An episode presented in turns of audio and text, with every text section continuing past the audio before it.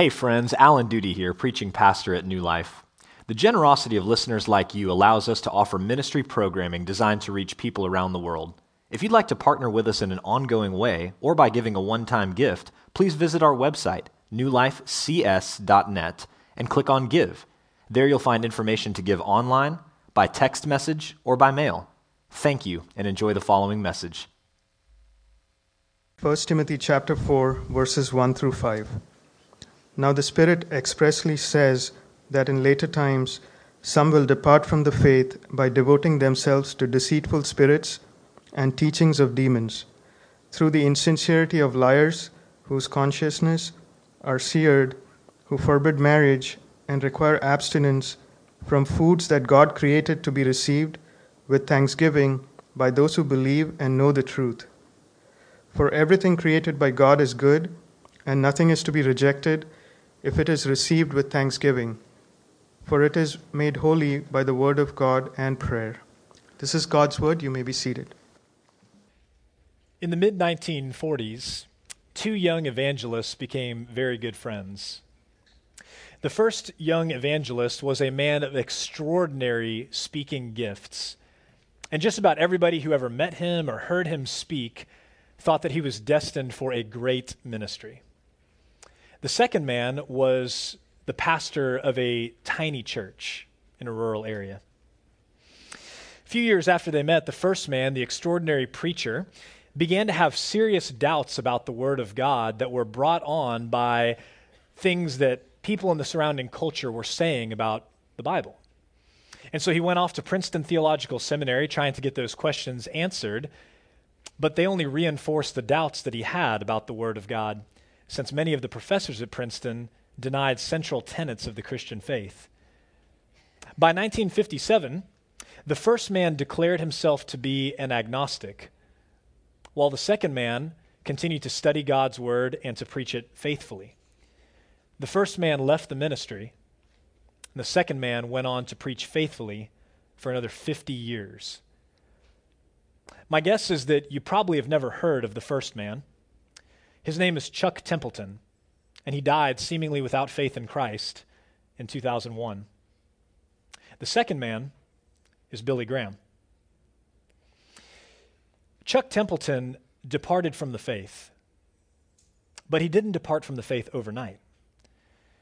In fact, it was something that took 10 to 15 years, where little by little, he began with questions about God's word that turned into doubts about God's word, that turned into him completely rejecting God's word. And over that 10 to 15 year period, he took one small step after another, leaving the word of God, and eventually that resulted in him departing from the faith entirely. Whereas Billy Graham continued to study God's word.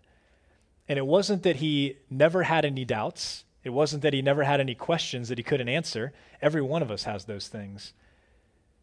But he chose to believe the word of God because he believed those who wrote it. Friends, today in 1 Timothy 4, Paul is going to come back to the subject that he opened his letter with, and that is the false teachers that had infiltrated the church at Ephesus and what they were teaching.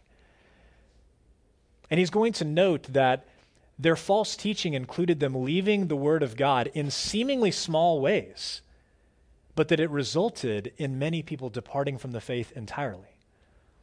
And so, what we're going to learn in 1 Timothy 4 1 through 5 is that departing from the Word of God is the precursor to departing from the faith. So, let's look here at verse 1 together. Paul begins Now the Spirit expressly says that in later times some will depart from the faith. Now, what does Paul mean by the, the Spirit expressly says? Perhaps he's referring to his own prophecy that he made by the power of the Holy Spirit in Acts chapter 20. Look on the screen. He told this to the Ephesian elders I know that after my departure, fierce wolves will come in among you, not sparing the flock. And from among your own selves will arise men speaking twisted things to draw away the disciples after them. And so maybe when Paul says the Spirit expressly says, he's referring to his own prophecy from Acts chapter 20. Maybe he has in mind the words of Jesus himself, who in Matthew 24 and in other places said that in the last times that men would rise up and lead people astray. Maybe he's referring to a prophecy that was revealed to him by the Holy Spirit since then. But at any rate, it is the Holy Spirit who is the revealer of these things. And Paul says that they pertain to the later times. Now, when does Paul mean? Well, he's not only speaking about the future, he's very clearly speaking about the present. Because here in verses 1 and 2, you can see, even in your English translation, future tense is used. But then when you look at verses 3 through 5, Paul switches back to the present tense. The later times, or the last times, or the end times, they are now. Timothy lived in them, and so do we. See, from Scripture, we know that the last time started with the resurrection of Jesus Christ and the outpouring of the Holy Spirit at Pentecost, and that those last times or later times would continue until Jesus returned again. Even in the Old Testament, we find this language. When Peter stood at Pentecost and preached to the thousands of people gathered, he quoted from Joel chapter 2. And he noted that in the last days, God would pour out his Spirit on his people. In Hebrews chapter 1, verses 1 and 2, look at what the author says here. Long ago, at many times and in many ways, God spoke to our fathers by the prophets. But in these last days, he has spoken to us by his Son, whom he appointed the heir of all things, through whom also he created the world. So the Spirit revealed these truths to Paul and then to Timothy and the Ephesian church and also to us and they and we all live in these later times or these last days. Now, the good news for us, friends, is that God has revealed what would happen in these later times and in these last days. So we don't have to wonder about them. We can be prepared. But we will only be prepared insofar as we listen to the Word of God. Listening to the Word of God is the most critical component of the Christian life. And the Spirit most regularly and most normally speaks to us through the written Word. That's why gathering together to hear the Word read and to hear the Word preached each Sunday is so important. Because every time we gather together to hear the Word read and preached, we are hearing God directly speak to us. We don't have to wonder if God is speaking to us through His Word. We know that He is speaking to us through His Word. Now, there are many Christians out there, and you may know some of these people. You may be in this category yourself. There are many Christians out there who are always looking for extraordinary experiences, looking for God to speak to them in visions and dreams, looking for those burning bush moments, as it were. Now, certainly throughout the Word of God, we see examples of God speaking in extraordinary ways. The danger in prioritizing those experiences, which by any account in Scripture are rare, the danger in prioritizing those experiences is that we start to look to those rather than to God's clearly revealed Word to know what to believe and how to order our lives. That's very dangerous. When we stop listening to God's Word, we're already departing from it. And we're opening ourselves up to all kinds of subjective interpretations that may or may not be true, rather than just simply listening to what God has already told us in the Word. Now, what we see here is that some are going to depart from the faith. And how is it that they do this? Look at the text. They do this by devoting themselves to deceitful spirits and teachings of demons. In other words, some people who initially profess faith in Christ and who even seem to give evidence that they believe in Jesus are going to depart from the faith. They're going to walk away from Jesus and they're going to walk away from the gospel, the good news of his life and death and resurrection. That shouldn't have been a surprise to anyone in the first century. That shouldn't be a surprise to us today because we know that Jesus himself warned that many would fall away in the last days. But how does that happen? Paul says rather than devoting themselves to the Word of God, they devote themselves to deceitful spirits and teachings of demons. Now, that word devoted is really important. They devoted themselves. That evokes Jesus' language that he uses in Luke chapter 6. He says that nobody can serve two masters. You'll either love one and hate the other, or you'll be devoted to one and despise the other. But you cannot serve two masters. It's impossible. So you can't devote yourself to God's word and to teachings of demons simultaneously. You have to choose between them. But who devotes themselves to demonic teaching? Who does that? To be fair, there are people in our country, there are people around the world. You may know some of them, you may know of others who have devoted themselves to demonic teaching. They would self identify as worshipers of Satan. Those people exist. But, friends, that's not most people in the world. In fact, if you've ever traveled to Central America, if you've ever traveled to South America, if you've ever been to Africa before, there are billions of people in the world who do everything they can to avoid evil spirits, to avoid demonic teaching. That's the last thing that they want, is to devote themselves to demonic teaching. So, how can Paul say that some are going to depart from the faith by devoting themselves to deceitful spirits and teachings of demons when almost no one in the world wants to do that? Well, first of all, I want you to consider the terminology that Paul is using. He calls them deceitful spirits. Well, that's very important because the very nature of deception is that you don't know that you're deceived. That's what the word means. And so I want you to listen to how Jesus describes Satan himself because I think this is very telling and very important for us. Look on the screen at John 8. Jesus says about Satan, he was a murderer from the beginning and does not stand in the truth because there is no truth in him. When he lies, he speaks out of his own character, for he is a liar and the father of lies. See, when most people think about Satan, and maybe this is true for you as well, they think of Satan as a tempter and only a tempter. Well, certainly he is a tempter, but they often don't think about the fact that he's called the father of lies, that he's also a deceiver. And that's very important. Because if Satan cannot devour you with some uh, temptation to sin, then he's going to try to devour you with deception. And that deception comes in a lot of forms. It comes in loud shouting from the pulpit at times through false teachers, but it also comes through lies that are whispered in your ear. It's both overt and subtle.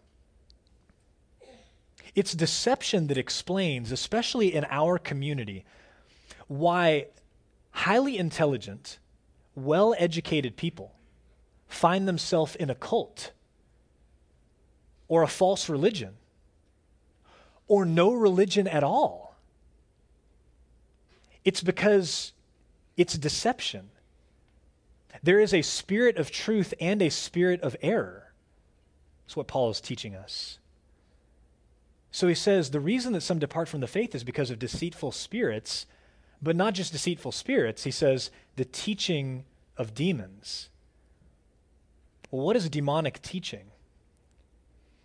Well, quite simply, demonic teaching is teaching that denies the truth about God that he has revealed in his word through Jesus and his prophets.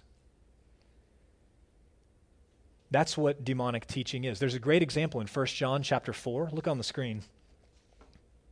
John writes, "Beloved, do not believe every spirit, but test the spirits to see whether they are from God. For many false prophets have gone out into the world. By this you know the Spirit of God. Every spirit that confesses that Jesus Christ has come in the flesh is from God and every spirit that does not confess Jesus is not from God. This is the spirit of the Antichrist, which you heard was coming, and now is in the world already.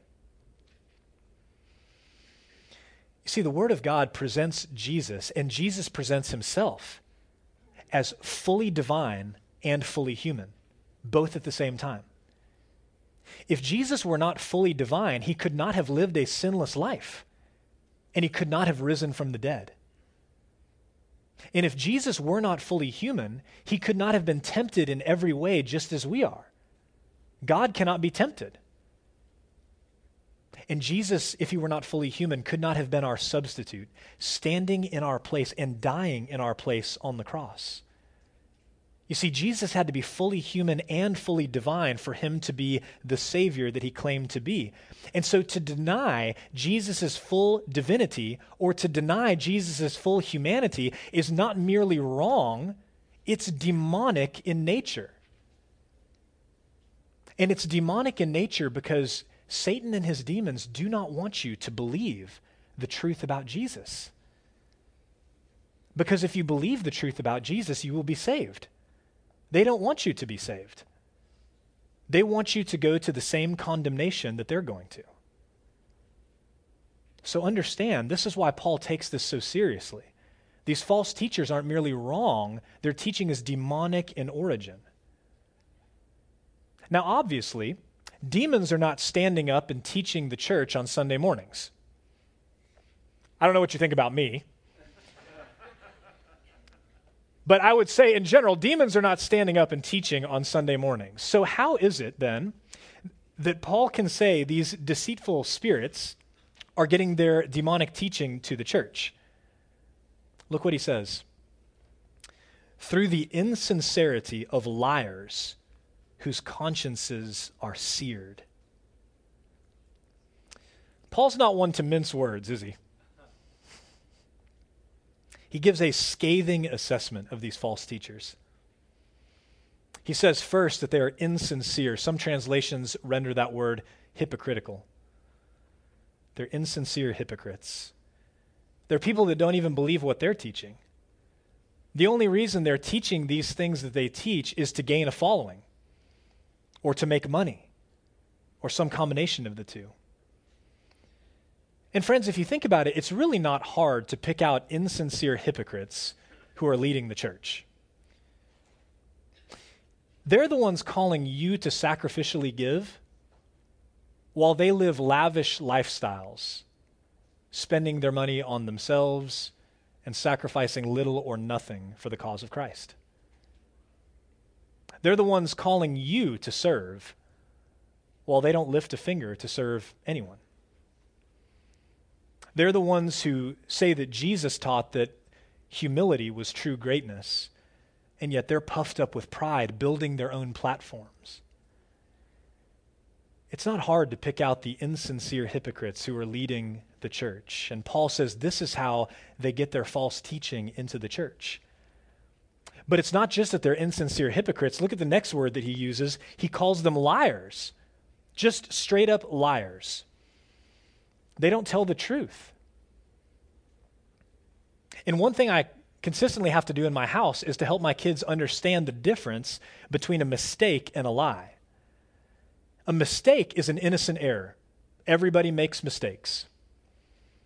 But a lie is a deliberate falsehood. It is deliberately misrepresenting what you know to be true. And this is what the false teachers were doing. They were deliberately misrepresenting the truth. Some of you in the room are old enough to remember Jim and Tammy Faye Bakker. Jim and Tammy Faye Bakker were false teachers who made an enormous fortune preaching on television in a program that they called Praise the Lord, or PTL, as it came to be known. And there was a recent Christianity Today article that was highlighting a biography that came out about them and warning about all of the dangers in their teaching and in their lifestyle. And the author gives this one example. In the late 1970s, Jim and Tammy Faye Bakker were building a Christian amusement park. There's your first clue. Right? I don't think this is hard. It's like, hmm, no and they're writing to their supporters and saying, We need you to give. We are giving every penny of our life savings to this endeavor. At that very same time, they purchased a $30,000 houseboat with funds that were donated to the ministry. Hypocritical, insincere, liars. And sadly, there are hundreds of them in pulpits all across the United States. How can false teachers do those kinds of things? I mean, you just stop and think about that for a minute. This man and his wife were on television before thousands, even millions of people, and they were lying in God's name. Could you do that? I would hope every one of us would say, I don't know how you get there. I don't know how anybody could do such a thing. Paul tells us how people get there. Look at what he says their consciences are seared. When I was a kid, I used to get really bad nosebleeds. So embarrassing. I'd be sitting in class. This one time I was in my freshman accounting class at A&M, and we're taking an exam, and my nose just like, you know. And what are your options? They don't let you leave the room, you know? Like that's that's a great ruse, right? Oh, it's my nose, it's bleeding. I've got to go get the answers to the test. You know, they don't let you leave. So I just had to jam all the Kleenex in there, you know, and just take the rest of the exam trying to look around the Kleenex, you know, as I was. So what I had to do was I had to go to an ENT, a special doctor, and what he said was you have a blood vessel that's too close to the surface of the skin, and so what happens is it bursts sometimes and you get nosebleeds. So what we need to do is cauterize it. So they take this little piece of paper and it's got chemicals on it, and they burn that blood vessel. They sear it. It doesn't hurt. You guys are like, oh gosh, it, it really isn't that bad. I mean, I teared up. Okay, I cried, but. but what they're doing is they're searing that blood vessel, they're cauterizing it. And they, the doctors do that so you can't feel anything anymore. And, and this is what Paul is saying has happened to these false teachers. Their consciences are seared, they're burned to the point that they don't feel anything anymore. So they can stand up in front of five people or 5,000 people and they can teach falsehoods and they can live a hypocritical life because their conscience doesn't work anymore. It's seared. This is what happened to some people even in Timothy's church. Look on the screen at 1 Timothy 1 again. This charge I entrust to you, Timothy, my child, in accordance with the prophecies previously made about you, that by them you may wage the good warfare, holding faith and a good conscience. By rejecting this, some have made shipwreck of their faith, among whom are Hymenaeus and Alexander, whom I have handed over to Satan, that they may learn not to blaspheme. You see, Paul says that these two men rejected faith and a good conscience, and they made shipwreck of their faith. In other words, they quit listening to God's word, and they quit listening to their consciences, and the end result was that they walked away from the faith. Friends, nobody departs from the faith overnight. It happens little by little as you begin to walk away from the Word of God and consider false teaching in its place. And that false teaching is espoused by teachers who love sin and adjust their teaching accordingly to cover it up. See, the reality is, whenever we love sin more than we love Christ, we will eventually find a theology that will support that sin, and we will find teachers who will reinforce that theology for us. That's what we do. That's the nature of deception. And, friends, that's why it is so critical to be a part of a healthy local church where you are hearing sound biblical teaching, where you are able to watch the lives of godly men and women who are living in such a way that you can say, there's no hypocrisy there. These people are modeling repentance and faith for me. It's where you're surrounded by other believers who will not only remind you of the truth, but will hold you accountable to living that truth that we profess to believe. Perhaps the most dangerous place that we could be as Christians is unconnected or casually connected to the local church. Because when we're unconnected or casually connected to the local church, then we are functionally submitting to no one. We're functionally held accountable by no one. No one has authority or permission to speak into our lives. If you think that will never happen to me, I will never depart from the faith. I would just submit to you that you may think too highly of yourself. Because I don't think that anybody has ever started out trusting in Christ and then saying, oh, you know, one day I'm actually going to walk away from everything that I believe. I don't think that happens. And so some of you have already noticed a slide in your life. There was a time in your life where you loved God's Word.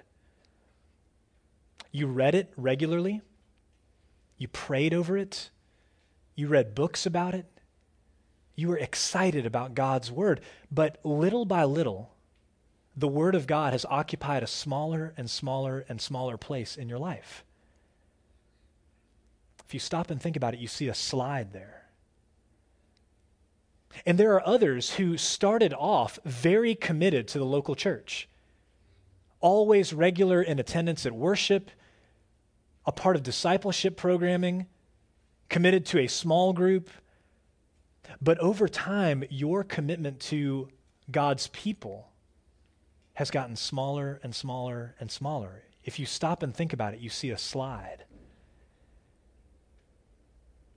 And we have to recognize that when we depart from God's word, it doesn't happen overnight. It happens little by little. And so I would encourage you and I would challenge you this morning to examine your life. Examine to see, am I still as committed to God's word as I ever have been? Is my commitment growing? Am I as committed as I ever have been to the local church? Is my commitment even growing? Or is it going the other direction? See, once you begin to depart from the Word of God, that's the precursor to departing from the faith.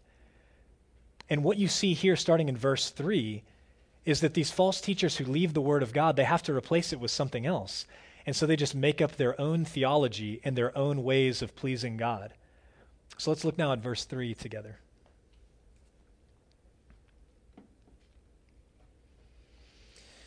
Paul says, They forbid marriage and require abstinence from foods that God created to be received with thanksgiving by those who believe and know the truth. For everything created by God is good, and nothing is to be rejected if it is, to, if it is received with thanksgiving. For it is made holy by the word of God and prayer. So, what these hypocritical liars have done is that they've left the Word of God and then they've substituted their own theology in its place. And what they were teaching was, among other things, probably, if you want to be holy or even if you want to be saved, you have to stay single your whole life and you have to abstain from eating certain foods. Well, that's obviously influenced by Stoic and Gnostic teaching, which was going around everywhere during the first century. And if you know anything about Stoicism or Gnosticism, it was the belief system that the material world was evil and the spiritual world was good. So anything in the material world, it has to be interacted with as little as possible. As little human interaction as possible, as little eating as possible, as little drinking as possible as little enjoyment of material things as possible because it's evil. So you have to stay away from it. And these guys are obviously influenced by that kind of teaching. They've departed from the Word of God and they've created these unbiblical standards for holiness or even salvation. And I want to remind you what Paul wrote in Colossians 2 again. Look on the screen. He asks, If with Christ you died to the elemental spirits of the world, why, as if you were still alive in the world, do you submit to regulations? Do not handle, do not taste, do not touch, referring to things that all perish as they are used, according to human precepts and teachings. Now, listen to this. These have indeed an appearance of wisdom in promoting self made religion and asceticism and severity to the body, but they are of no value in stopping the indulgence of the flesh. This rings true for every one of us. I don't know if you've ever met a nun or a monk before. I don't know if you've ever met someone who is a part of a different religion who is devoted to this kind of ascetic lifestyle. But I think every one of us, we meet those kinds of people and we think they are so much closer to God than me. They must be so much holier than I am. If I were really committed, I would do the same thing. But what Paul is teaching here is that you can give up marriage, but that won't get rid of the lust in your heart you can get rid of eating certain foods, you can stop doing that. But that's not going to rid your heart of greed or gluttony or idolatry of any kind. He said these things have an appearance of wisdom, but they are of no value in stopping the indulgence of the flesh. And so Paul says, in contrast to those teachings, he makes two points. First, we should receive everything with thanksgiving as a good gift from God. We should receive everything with thanksgiving because they're good gifts from God. We don't worship the gifts, we worship the giver. And that's why we pray before we eat. I think some people think, well, we pray before we eat because the food is unclean. And you know, if you go to many places in town, I don't know what to tell you, that's probably right. You know, we, we, think this food is unclean. I've got to pray it holy. No, we are thanking the giver for the gift. At least that's what we should be doing. Look at what James says in James chapter 1. Do not be deceived, my beloved brothers. Every good gift and every perfect gift is from above, coming down from the Father of lights, with whom there is no variation or shadow due to change. So we worship God when we acknowledge that He is the giver of good gifts. We worship God when we acknowledge He gives and He takes away. We worship God when we recognize that everything that He gives us or doesn't give us is for our good and for His glory. So, first, we should receive these things with thanksgiving. But Paul's second point is this we shouldn't reject God's good gifts. Why? Because they're made holy by the Word of God and prayer. Now, what does that mean? Made holy by the word of God and prayer. Well, I think what Paul is doing is he's calling us back to God's revealed word.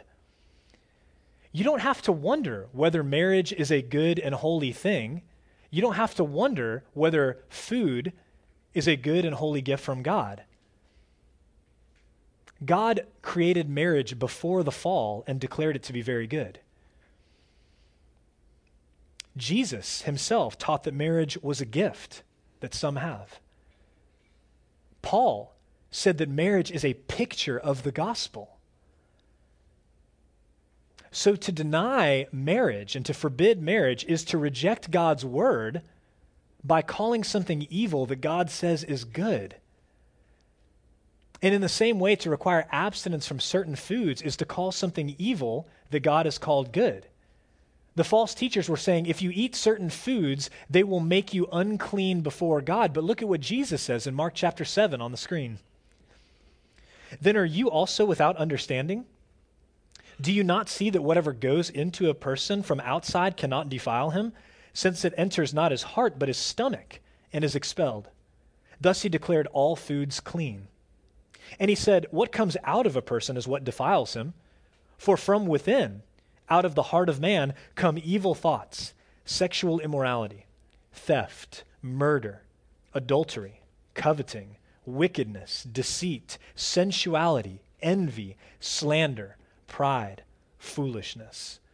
All these evil things come from within, and they defile a person. So, friends, do you see that to forbid marriage and to require abstinence from certain foods is to depart from the Word of God? And when you depart from the Word of God, you've got to fill it in with something else. And so, what these men did is they said, if you want to please God, if you want to be holy, if you want to be received by Him, you have to abstain from these things. And what they've done is they've added to the gospel. And as soon as you add to the gospel, the gospel is no longer good news. The gospel is the good news that Jesus came to fulfill all of God's requirements on our behalf, that he lived sinlessly, He died in our place for our sins, and he rose victorious over sin and death. As soon as you add to that good news with any other requirements, you have to avoid these things or you have to do these things, it's no longer good news. It's bad news because none of us does those things perfectly all the time. We can't even meet our own standards, much less God's. And so we turn the good news into bad news when we require anything beyond repentance and faith in the work of Jesus. That's what these false teachers did. God's gifts of marriage, food and drink, work and rest, and many, many more were created by God and they were good. And they're to be received with thanksgiving because they're made holy by the word of God. But you notice he doesn't stop there. He says, and by prayer. They're made holy by prayer. What does that mean? Well, I don't think Paul obviously is saying that we can just pray and any sinful thing will become a good thing. I think what he's doing in the context of the passage and in the context of 1 Timothy is he's referring back to the conscience. Look at what Paul writes in Romans 14, such an important passage. As for the one who is weak in faith, welcome him, but not to quarrel over opinions. One person believes he may eat anything while the weak person eats only vegetables.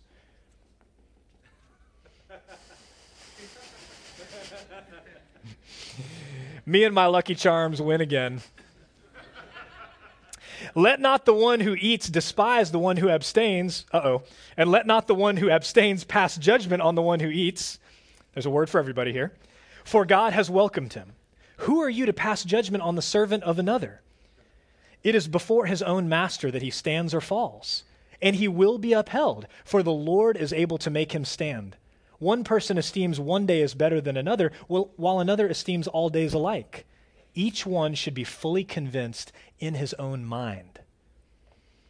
The one who observes the day observes it in honor of the Lord. The one who eats, eats in honor of the Lord, since he gives thanks to God, while the one who abstains, abstains in honor of the Lord and gives thanks to God.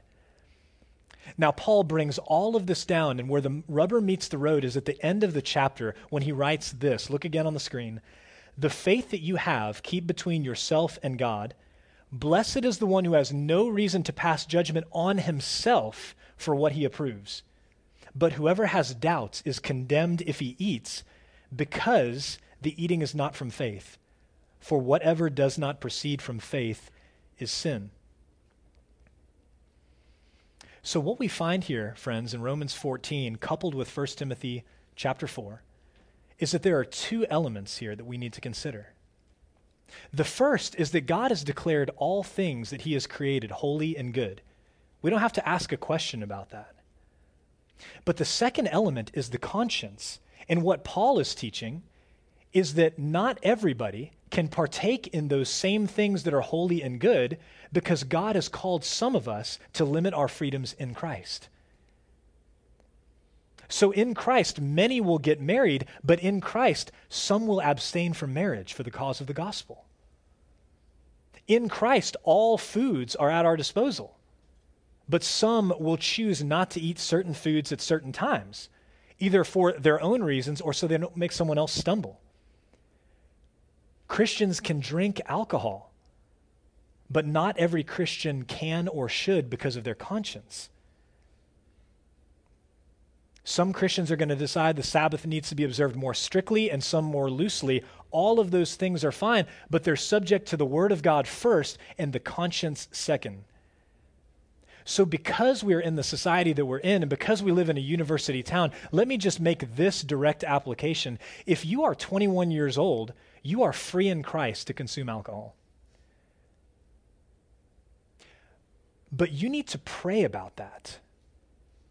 You need to pray about if you should drink it, when you should drink it, where you should drink it, and why you're drinking it. Because I think in our culture, especially in our town, everybody just assumes you're 21, it's fine. When we were in college, after my wife and I turned 21, we chose to abstain from alcohol for the rest of our college careers. We didn't drink it until we got married. And the reason for that is that we were in a business fraternity where the only reason people drank alcohol was to get drunk. we did not want all of our teaching about Christ and all of our example about Christ to go down the drain because somebody saw us with a drink in our hand and they said, oh, Kendra and Alan are just like us. They get drunk too. So just because it's allowed based on the principle of freedom in Christ and the Word of God doesn't mean that all of us should partake. And that applies to alcohol and food and so many other things. Friends, this passage is clear that some professing Christians d- were going to depart from the faith. And they were going to do that because they first left the Word of God. That doesn't happen overnight, it happens little by little.